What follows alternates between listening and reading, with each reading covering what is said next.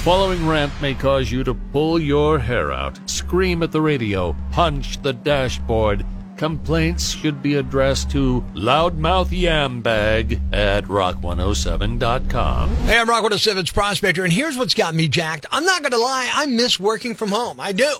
One of the big things I miss about working from home is not worrying about parking, because parking in downtown could be a pain in the backside. In the past, I parked on the streets and searched it day in and day out for broken parking meters or free spots just so I could save a couple of dollars. I'd walk blocks and blocks in the wee hours of the morning just so I wouldn't have to pony up any dough to park. But about a year ago, I gave all that up and started paying to park. It just seemed easier. Pay the monthly fee, park at the garage, hoof it across the street, right to work, voila. Not bad.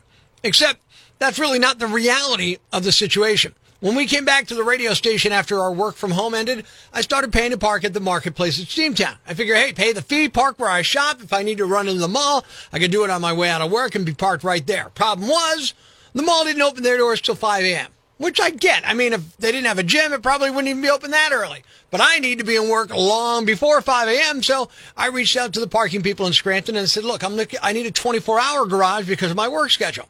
And they said, well, right across the street, the Electric City garage is a 24 hour garage. Great. I'll start parking there. We make the arrangements and boom. But there's an issue there too. The elevators in the garage don't work when I get there in the morning. Yeah, imagine that.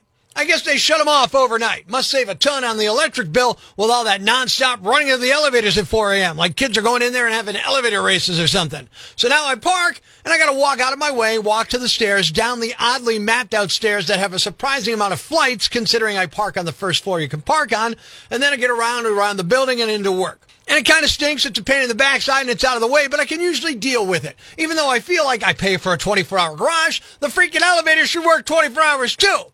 But it's really started aggravating the crap out of me because they're repainting the lines in the parking garage. So for a few days, we couldn't park on the lower floors. So now I got to walk down from three or four floors up. And that's not horrible, but it's not like the staircases are well lit and secure. I know someday I'm going to get mugged in there, and God forbid you forget something, because now you got to go back to your car and hoof it back up. I feel like I'm climbing Everest, all because the Electric City garage owners can't be bothered to turn the elevators on overnight. What if I was in a wheelchair? Isn't there some ADA law against this nonsense? If not, there should be. I'm prospector. I'm for the people. Who's with me? I gotta, gotta, gotta, gotta, gotta, gotta, gotta, gotta, gotta, gotta, gotta, gotta, gotta, gotta, gotta go crazy, man! Ever see the crazy guy screaming at the wall outside the Times building? Where does this rage come from, my son? Tweet us with hashtag I found Prospector and we'll come and get him.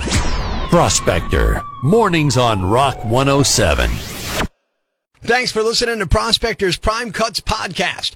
Be sure to catch us live weekdays from 5.30 to 10 a.m. on Rock 107 or online at rock107.com or the Rock 107 app powered by Vape Dragons, a free download for your Android or iPhone. Subscribe to the podcast on Apple Podcasts, Google Podcasts, Spotify, Stitcher Radio, or wherever you get your podcasts so you never miss Prospector's Prime Cuts.